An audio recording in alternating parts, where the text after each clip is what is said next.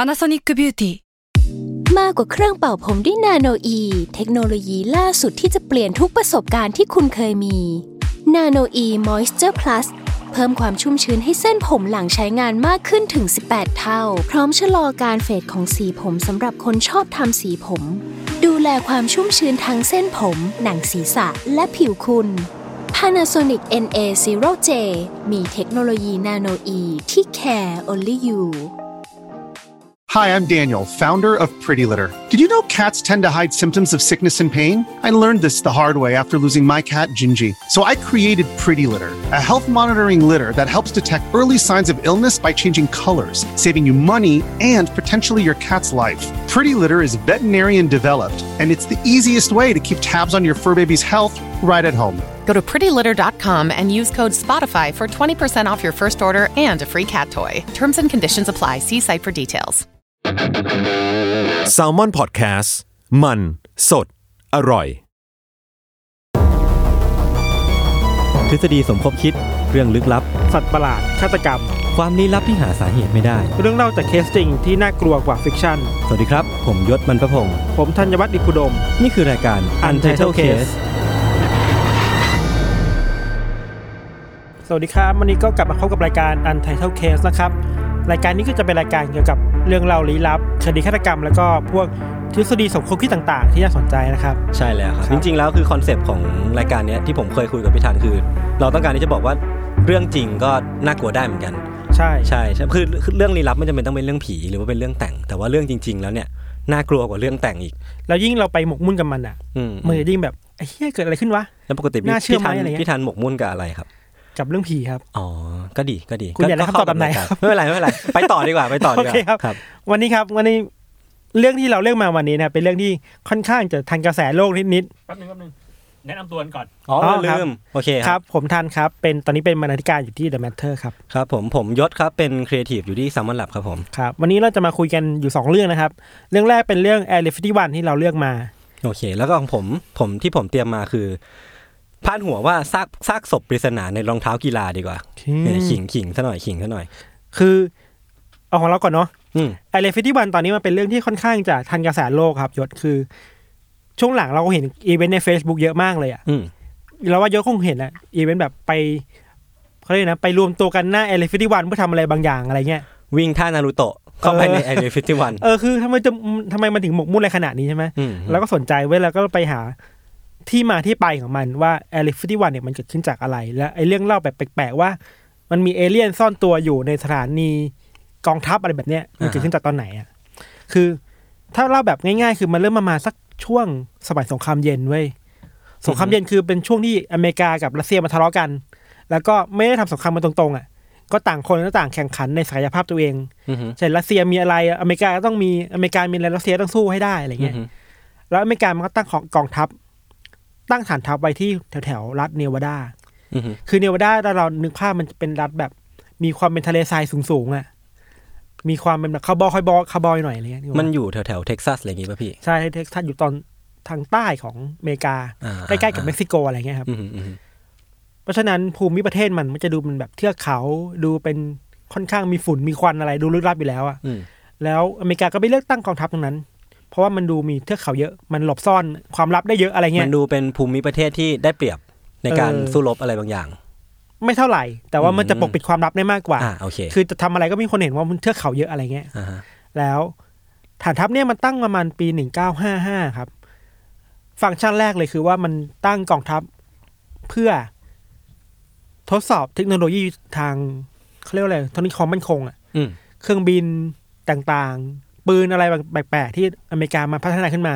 แล้วไม่มีที่มาพัฒนาเนี่ยมันจะมาทดสอบที่นี่แหละ ที่แอลิฟิติวันเรื่องมันค่อนข้างอย่างน่าสนใจเริ่มต้นที่ว่า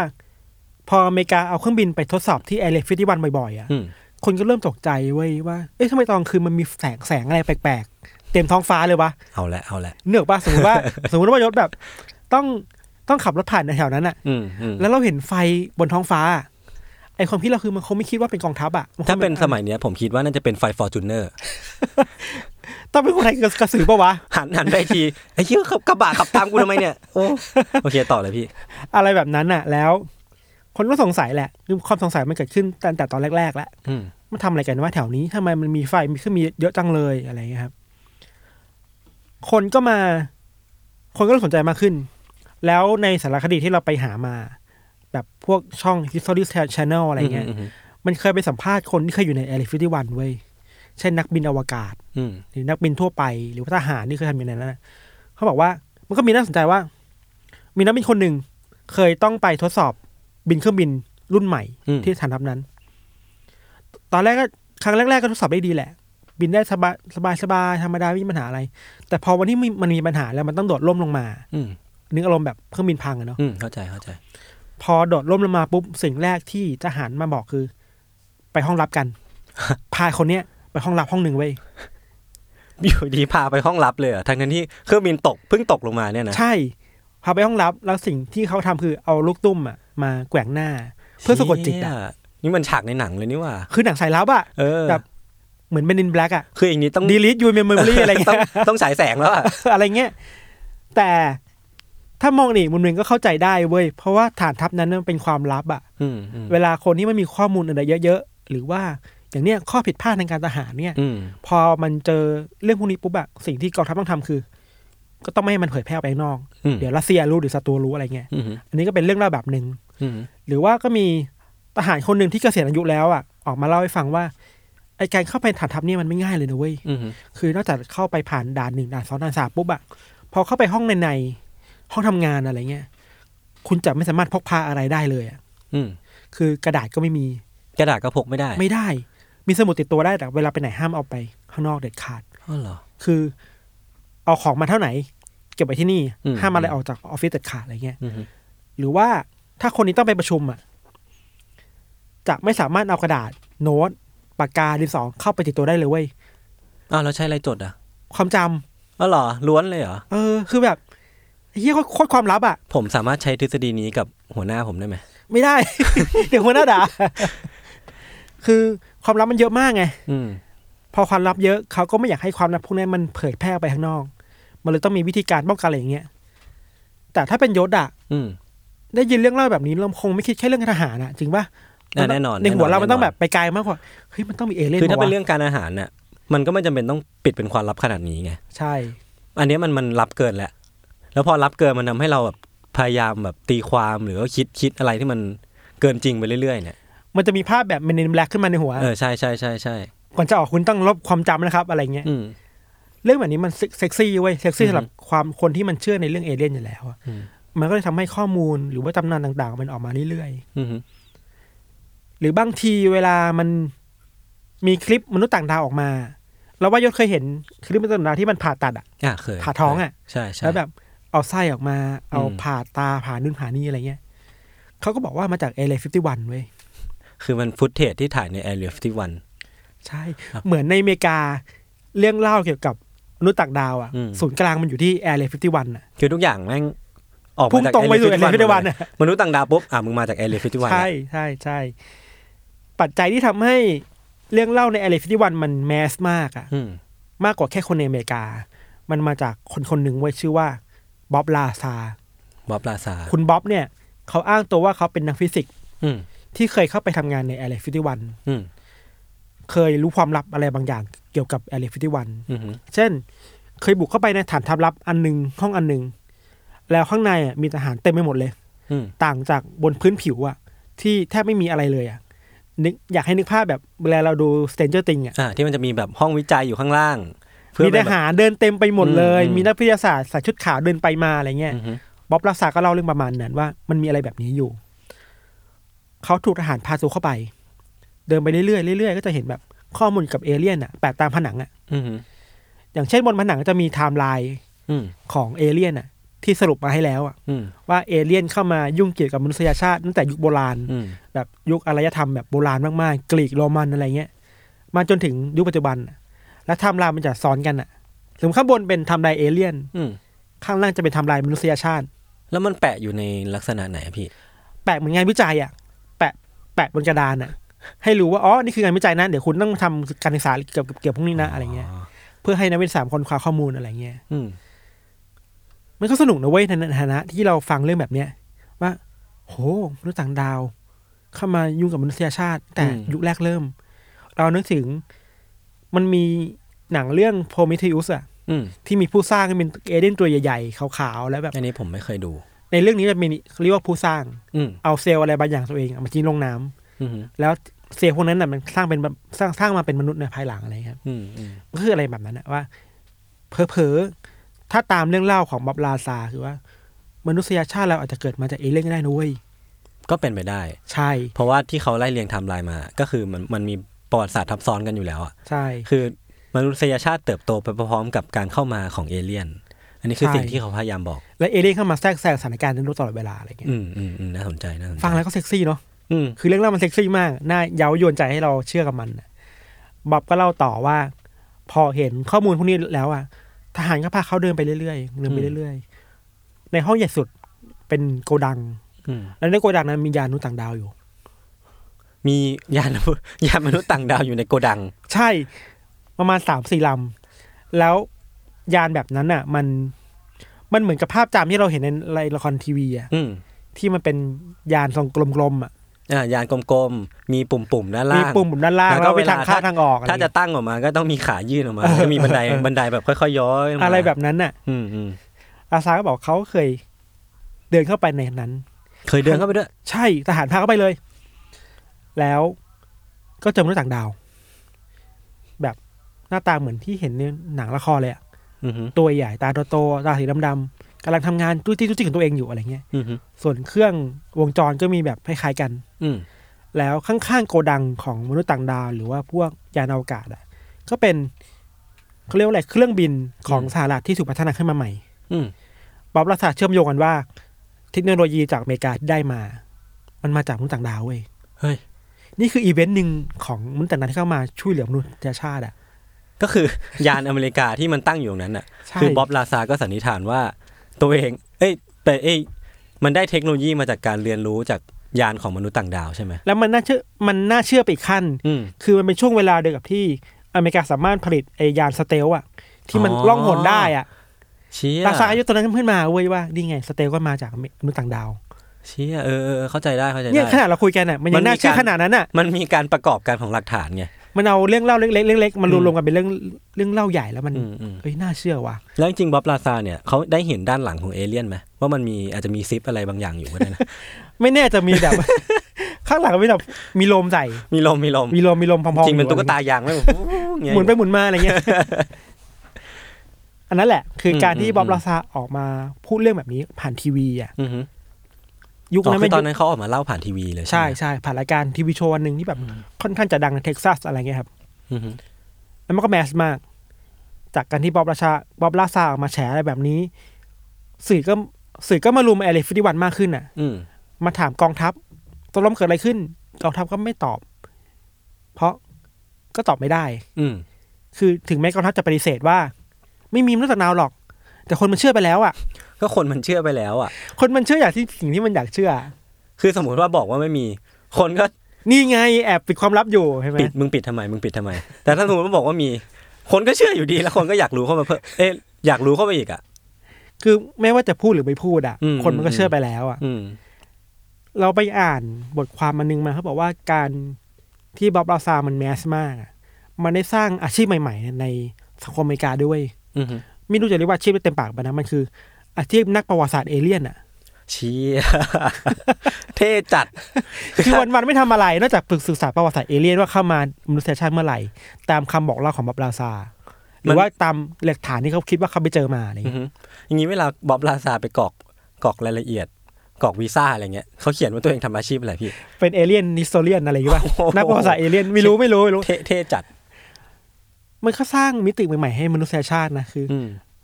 ข่าวแบบนี้อะเราก็รู้ว่าบางทีมันก็ไม่จริงบ้าง อืมอืม แต่มันสนุกที่จะ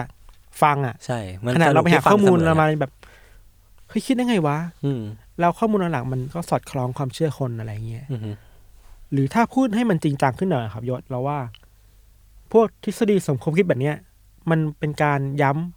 ำย้ำสิ่งที่คนอยากฟัง อืม ให้ได้ยินแล้วก็ฟินกับตัวเองไปเรื่อยๆอะ อืมอืม คนมันเชื่อแอบเชื่อว่า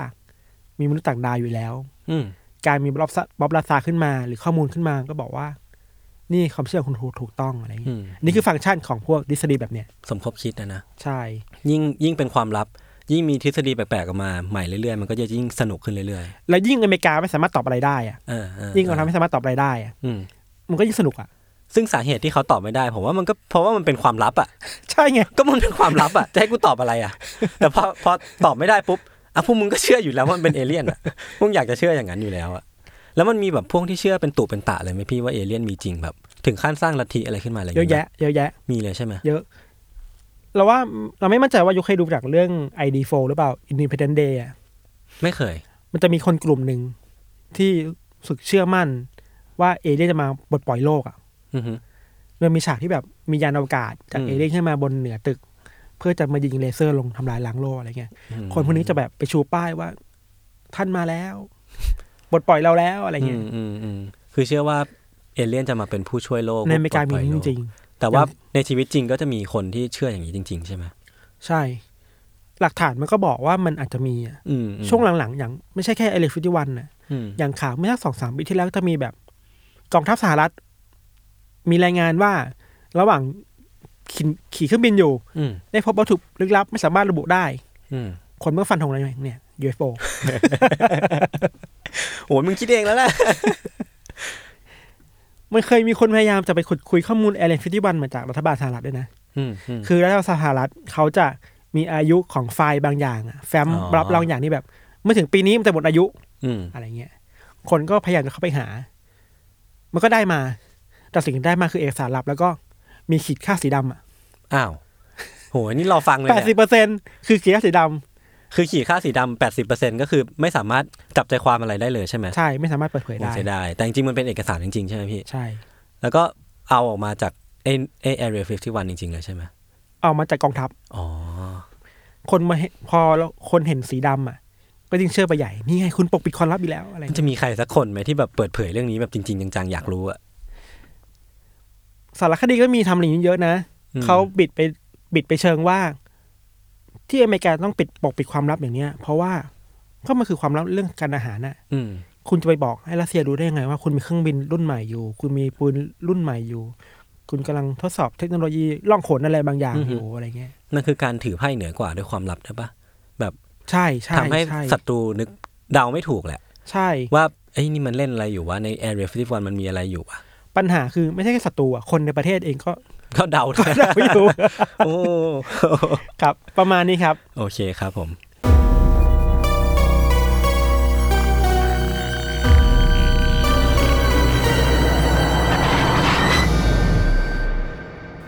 ก็เรื่องที่ผมเอามาเล่าวันนี้ก็อย่างที่ได้เกรินไปตอนแรกนะ มันชื่อเรื่องว่า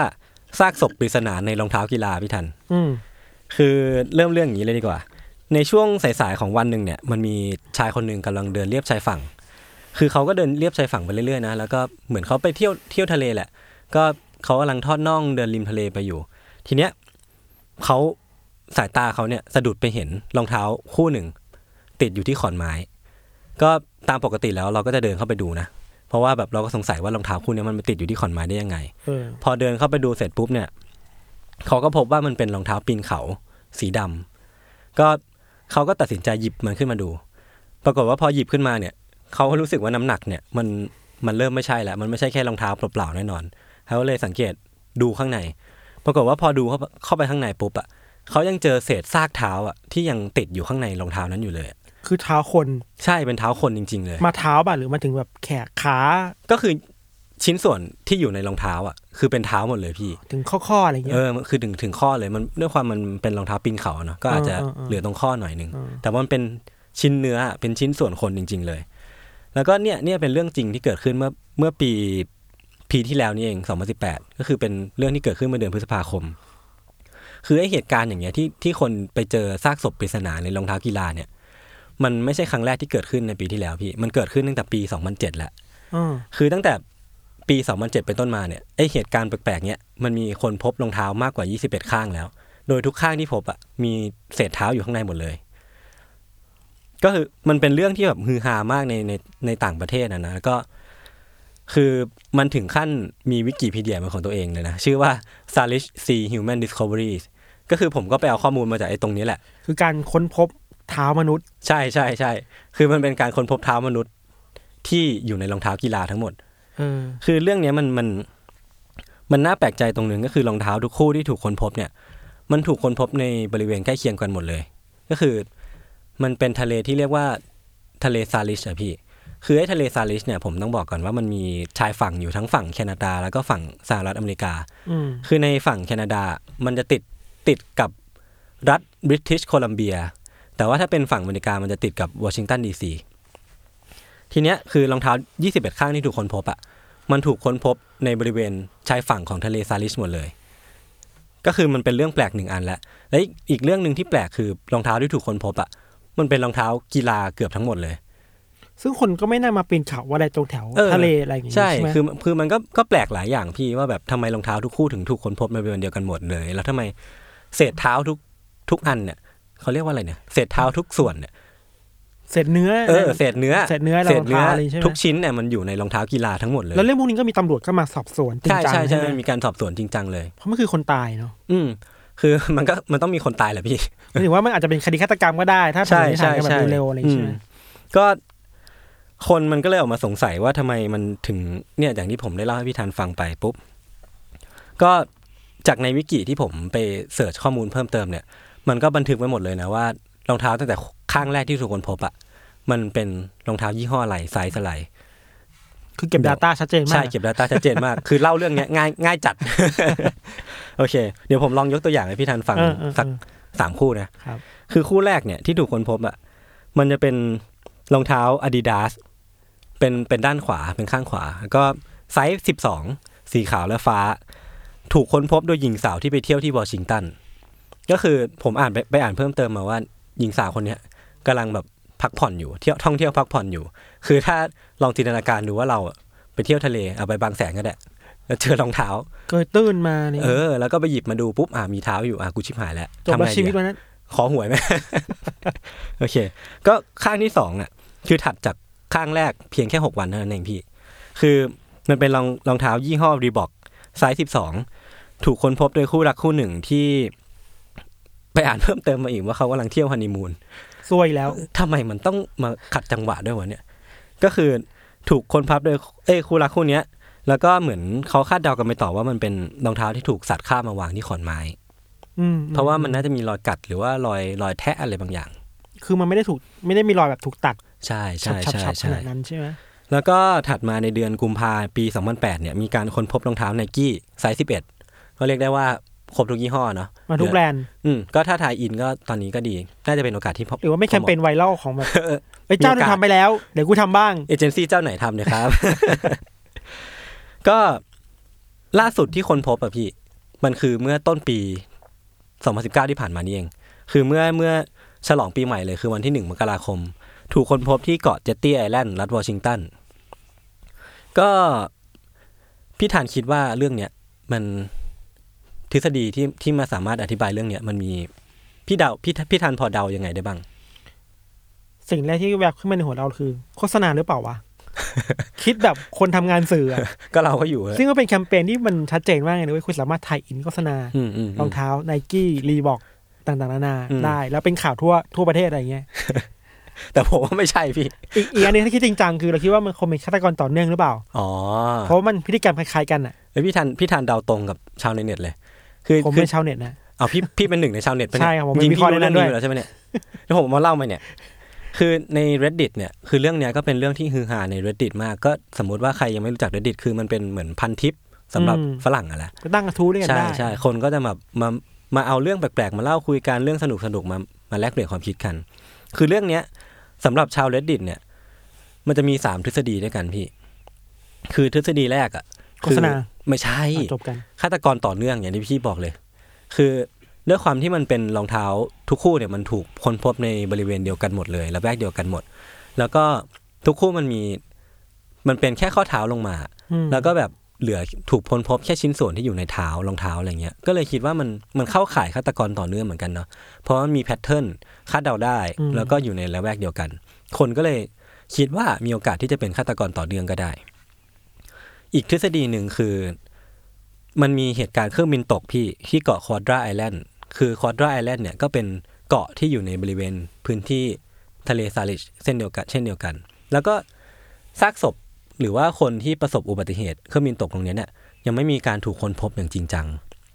คนก็เลยคาดเดาไปว่าเออมีโอกาสเหมือนกันนะที่จะแบบเป็นผู้ประสบเหตุเครื่องบินตก แล้วก็อีกทฤษฎีหนึ่งก็คือไอ้รองเท้าพวกเนี้ยที่มีซากเท้าอยู่ข้างในเนี่ยลอยข้ามฝั่งมาเลย จากเหตุการณ์สึนามิในเอเชียเมื่อปี 2004 ที่ญี่ปุ่น ใช่ ก็คือในเอเชียพวกนี้แหละแบบไม่ใช่ญี่ปุ่น คือเมื่อปี 2004 อ๋ อะ ออ๋อ ที่เราก็โดนด้วย แถบๆอาเซียนนี่ก็ ใช่ โดน ใช่ ไหม ใช่ ก็คือ เขาก็คิดว่ามันอาจจะลอยมาจากแถบนั้นก็ได้ เพราะว่ามันมันก็มีมีโอกาสเหมือนกันนะ มันก็น่าเชื่อหมดทุกทุก อืม ทฤษฎีเลยเนาะ ก็ทีเนี้ยเรื่องราวมันก็ยิ่งสนุกขึ้นเรื่อยๆ พี่ว่าเมื่อทางเจ้าหน้าที่แบบเขาค่อยๆสืบไปเจอว่าแบบเจ้าของรองเท้าพวกเนี้ยคือใคร แต่ผมขอขอแทรกเกร็ดความรู้นิดนึงคือไอการค้นพบหรือว่าตรวจสอบ DNA รองเท้าพวกเนี้ยยากเหมือนกันพี่เพราะว่าแบบอะไรก็ตามที่อยู่ในน้ำทะเลนานๆน่ะมันถูกกัดกร่อน แล้วก็แบบมันอาจจะบวมบวมน้ำก็ได้ เพราะว่าอย่างร่างกายมนุษย์เนี่ย เมื่อเราอยู่ในทะเลนานๆอ่ะ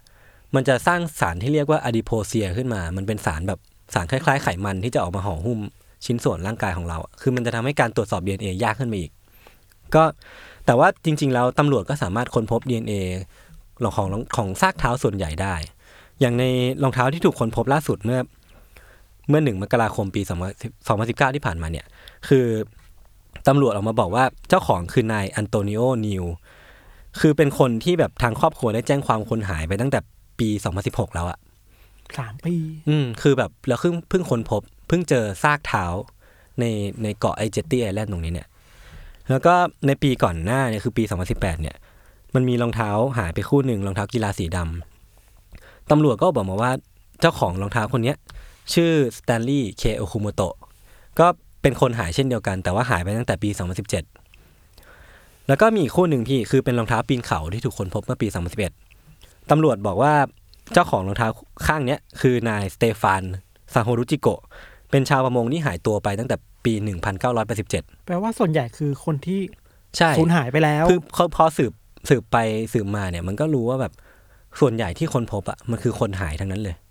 หรือไม่ก็ไม่คนหายก็เป็นคนที่ฆ่าตัวตาย นี่ไม่ใช่โฆษณาแล้วนะ ไม่ใช่แล้วไงพี่ พี่ยังไม่เลิกเชื่ออีก ผมต้องทำยังไงพี่ถึงจะเลิกเชื่อเนี่ยก็กลับมาเรื่องที่คนสงสัยกันหลักๆเนอะก็ว่าแบบ อ่ะต่อต่อครับ ทำไมรองเท้า โอเค ทุกคู่มันถึงถูกคนพบในบริเวณเดียวกันหมดเลย แล้วก็ทำไมถึงเหลือแค่เท้า แล้วเป็นคนหายด้วยเนาะ อืม แต่ว่าทฤษฎีที่หายไปแน่นอนอ่ะ คือเครื่องบินตกกับสึนามิ เพราะว่ารู้ตัวตน ใช่ แล้ว เพราะว่าเราพอเรารู้แบบคนส่วนใหญ่ที่เจ้าของรองเท้าคู่เนี้ยเราก็รู้ได้อยู่แล้วว่าเขาไม่ใช่คนที่มีมีเที่ยวบินไปตอนนั้นน่ะ หรือว่าไม่ได้ไปอยู่ไม่ได้อยู่ในเอเชียตอนนั้นน่ะ อืม ทฤษฎีทฤษฎีใหม่คืออะไรอ่ะจากข้อมูลพวกเนี้ยครับ ก็มันมันก็อาจจะเหลือไอ้นี่อะพี่ไอ้ที่เป็นฆาตกรต่อเนื่องอะแต่ว่าวันเนี้ยผมผมก็ลองไปเสิร์ชดู ว่าไอ้ทฤษฎีเนี้ยมันมีคำตอบไหม อืม หรือมันมีอะไรทางวิทยาศาสตร์ที่มันพออธิบายเรื่องพวกนี้ได้บ้าง อืม ก็ก็มาดูทีละประเด็นแล้วกันพี่ คือไอ้ประเด็นแรกอะที่ว่าทำไมรองเท้าทุกคู่ถึงถูกค้นพบในละแวกเดียวกันหมดเลยอะมันอาจจะต้องตอบอย่างนี้ว่า ทะเลซาลิชเนี่ย มันมีกระแสน้ำและลม ที่พอเหมาะพอเจาะกับการที่จะพัดของที่ลอยอยู่ในทะเลอะให้มาติดชายฝั่งตรงนั้น ก็คือของที่ลอยอยู่ในทะเลบริเวณนั้นอะจะถูกพัดโดยกระแสน้ำและลมให้กลับมาติดชายฝั่งในทะเลซาลิชทั้งหมดเลย แล้วก็คือแต่ว่ามันไม่จำเป็นต้องมาติดที่ทะเลชายฝั่งซาลิชทั้งหมดนะพี่ เพราะว่ามันก็มีกรณีบางกรณีเหมือนกันที่แบบ มีคนไปเจอไอ้ซากรองเท้าพวกเนี้ยที่มีเท้าอยู่ข้างในจริงๆอ่ะในที่อื่นบ้างที่ไม่ใช่ทะเลชายฝั่งซาลิชเนี่ย คือในรัฐโอเรกอนเนี่ยเมื่อปีมันในรัฐโอเรกอนเนี่ยมันเคยเคยมีคนไปเจอซากรองเท้าพวกเนี้ยอยู่ในกองขยะ หรือว่าในปี 2017 ที่ผ่านมาเนี่ยก็คือมีคนเจอรองเท้าที่ท่าเรือในเซาท์แคโรไลนาแล้วก็เคยมีคนเจอเหตุการณ์เดียวกันที่แม่น้ำมิสซิสซิปปีด้วย อืม แล้วก็ที่ใกล้เราหน่อยก็อาจจะเป็นฟิจิที่เอ๊ะฟิจินี่มันอยู่ประเทศอะไรนะ ไม่รู้ว่า ข้ามข้ามข้าม แถวอาเซียนใช่ไหม เออ ไม่ ก็ รู้ อาจ อ่ะข้ามเถ อะครับ ก็คือในปี 2016 ที่ที่มันมีโอลิมปิกอะพี่ที่ริโอเดจาเนโรอะก็มีคนพบกรณีนี้เหมือนกันนะ แล้วก็ที่ฟิจิก็เคยมีคนพบเช่นเดียวกัน เพราะฉะนั้นมันไม่จำเป็นต้องรองเท้าที่ถูกคนพบอะมันไม่จำเป็นต้องถูกพัดไปที่ชายฝั่งทะเลซาลิชเช่นเดียวที่เดียว เพราะว่ามันมีโอกาสเหมือนกันที่มันจะไปติดชายฝั่งที่อื่น อืม เพราะฉะนั้นตรงเนี้ยมันก็ไม่ได้อาจจะไม่ได้ลี้ลับอย่างที่คิดก็ได้ ต้องมีอะไรบางอย่าง อืม ที่ทำให้อธิบายได้โดยธรรมชาติแหละ ใช่ใช่มันมันคือเรื่องที่อธิบายได้โดยวิทยาศาสตร์แหละ แต่ว่าอีกทฤษฎีหนึ่งที่มันจะออกมาอธิบายตรงนี้ให้มันแบบได้ได้ดีมากขึ้นอ่ะ คือเขาก็บอกว่ามีนักนิติมนุษยนักนิติ มีนักนิติมนุษยวิทยาได้ออกมาบอกว่าจริง ๆ แล้วอ่ะมันเป็นเรื่องปกติของชุมชนริมน้ำที่คนมันจะมีโอกาสเกิดอุบัติเหตุตกจมน้ำตายได้ หรือว่าคนที่เป็นโรคซึมเศร้า หรือว่ามีเจตนาจะฆ่าตัวตายอ่ะเขาก็จะเลือกที่จะโดดลงน้ำเป็นเรื่องปกติอยู่แล้ว ก็คือเป็นเรื่องปกติของชุมชนริมน้ำที่จะแบบกระโดดลงน้ำอ่ะ คำถามคือก็แต่ทำไมเขาเจอแค่เท้าล่ะ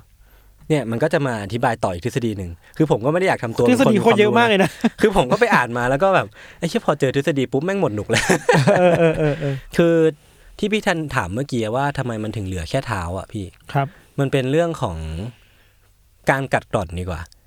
คือเดี๋ยวผมเล่าอย่างนี้ว่า พอชิ้นส่วนมนุษย์อะหรือศพของเราเนี่ย เวลาอยู่ในน้ำทะเลอะส่วนที่ถูกจะถูกกัดขาดออกมาจากชิ้นส่วนทั้งหมดเนี่ย แรก ๆ มันคือส่วนของข้อต่อ ไม่ว่าจะเป็นข้อมือข้อเท้าหรือว่าส่วนตรงต่าง ๆ ที่มันเป็นข้อต่อ เพราะว่ามันจะเป็นส่วนที่อ่อนที่สุด ครับ เพราะฉะนั้นข้อเท้าหรือว่าข้อมืออะก็จะถูกก็เป็นส่วนแรก ๆ ที่ถูก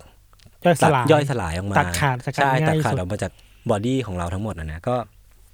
มันก็เลยออกมาอธิบายว่าทำไมมันถึงเป็นข้อเท้า แล้วก็ไอ้ตัวรองเท้ากีฬาเนี่ยพี่ที่ที่ที่ทุกเคสเนี่ยมันถูกค้นพบในรองเท้ากีฬาทั้งหมดเลยอะเพราะว่ารองเท้ากีฬามันจะทำให้ชิ้นส่วนตรงเนี้ยลอยน้ำได้ ก็คือพอลอยน้ำได้เสร็จปุ๊บ กระแสน้ำและลมในทะเลซาลิชเนี่ยมันก็จะพาไอ้ของที่ลอยน้ำอะไปติดชายฝั่งอีกทีหนึ่ง ถ้าเป็นรองเท้าแบบอื่นมันจะจมน้ำ อืมใช่ ไม่ได้ไม่ได้ขึ้นมาขนาดนี้ ใช่ ถูกปะ ใช่ใช่แล้วก็รองเท้ามันจะทำอีกฟังก์ชันหนึ่งพี่คือมันจะป้องกันการกัดกินจากสัตว์น้ำต่างๆอ่ะอย่างเช่นปลาต่างๆ มันก็จะมากัดแทะเท้าเราเนาะแต่ว่ารองเท้าที่มันห่อหุ้มไว้อะมันก็จะกันจากสัตว์พวกนี้ด้วย นี่ก็เลยเป็นข้อสรุปแบบหนึ่งได้เหมือนกันว่า อืม ที่มันลอยมาถึงชายฝั่งได้ เพราะว่า ใช่ใช่ รองเท้า ใช่ มันลอยได้ อืม แล้วเนื้อที่มันอยู่ข้างในเพราะว่าปลากัดเข้าไปไม่ถึง ใช่ใช่ใช่ เออนี่ก็น่าเชื่อนะ แต่ว่าผมอะ ยังยังอยากที่จะเชื่อว่าเป็นฆาตกรต่อเนื่องอยู่พี่ สนุกกว่าไง มันหนุกกว่า คือจริง ๆ แล้วอ่ะกระแสน้ำและลมอ่ะ ผมว่ามันก็ยังไม่ได้แบบอธิบายได้ร้อยร้อยเปอร์เซ็นขนาดนั้นไหมพี่ว่าทำไมแบบ มันถึงไปอยู่ตรงนั้นได้ทำไมทำไมเจอที่นี่เยอะที่สุด แต่ไม่ไปเจอที่อื่นบ้าง เยอะขนาดนั้นนะมันสัดส่วนมันแปลกๆอ่ะ ถ้าคิดตามคอนเซปต์ของรายการเราอะ อืม เรื่องฆาตกรต่อเนื่องหรือทฤษฎีที่มันลึกลึกลับลึกลับอะเราก็อาจจะเทไปทางฆาตกรต่อเนื่องนะ อืม อาจจะไม่ได้ฆ่าที่นั่นอะ ม อันนี้คิดไปไกลมากไง อ๋อจะไม่ฆ่าที่นั่น แต่ว่าเอาศพมาปล่อย เอาศ ที่ พ นี่ มาปล่อยที่ลงน้ำแถวๆนี้ไง อืมอืมอืม แล้วพอเอาศพลงน้ำเพื่อเรียกว่าอะไรกบเกินหลักฐานอะ อืมอืม พวกซากศพก็ลอยจมไปข้างล่าง อืม แต่ที่เหลือก็ตามทฤษฎีที่ยศบอกอะ ใช่ สอบ ใช่ เท้ามันลอยขึ้นมาเพราะว่าปลากินไม่ได้อะไรอย่าง อืมเงี้ยอืม แต่ตอนนี้ก็ยังไม่มีข้อสรุปใช่ป่ะว่ามันคืออะไร คือข้อสรุปล่าสุดที่ผมอ่านมาเนี่ยก็น่าจะเป็นอันนี้แหละที่ผมมาเล่าให้พี่ฟังเนี่ย แต่ไม่รู้ว่าคนเหล่านี้ตั้งใจมา อืมแต่ว่าไม่รู้ว่าจริง ๆ แล้วอะมันมันอธิบายได้ร้อยเปอร์เซ็นขนาดนั้นไหม ซึ่งเรื่องบางเรื่องเราก็ปล่อยให้เป็นอย่าง เอ นี้ อ ก็ ใช่ สนุ ใช่ ก ใช่ ดีเนอะ มันปล่อยไว้ก็สนุกดี ไม่ต้องมีคำตอบก็สนุก ใช่ ได้อะ ใช่ แล้วก็น่ากลัวด้วยนะ อืมพี่ลองนึกภาพดิที่ผมหยิบเรื่องนี้มา เพราะว่ามันมีโอกาสเกิดขึ้นได้นะ เพราะว่าประเทศเราอะก็มีชายฝั่งทะเลเยอะแยะ บางแสนหูหินอะไรเงี้ยเราก็มีโอกาสที่จะเจอเหตุการณ์เหล่านี้ได้หมดเลยนะ เพราะว่าตามทฤษฎีที่อธิบายมา หรือไปพักรีสอร์ทแบบ อืม พักร้อนอะไรเงี้ย รีสอร์ทสวยๆอ่ะ นั่งกินเขาเรียกว่าอะไรนะ เวลาคนไปชายหาดชอบกินน้ำน้ำแตงโมปั่นน่ะ เปลี่ยนจากซูเปอร์ตีนไก่เป็นซูเปอร์ตีนคนแท น มันคงไม่ใช่พักร้อนที่สนุกเท่าไหร่หรอวะ อืม ครับ โอเค ก็ ครับ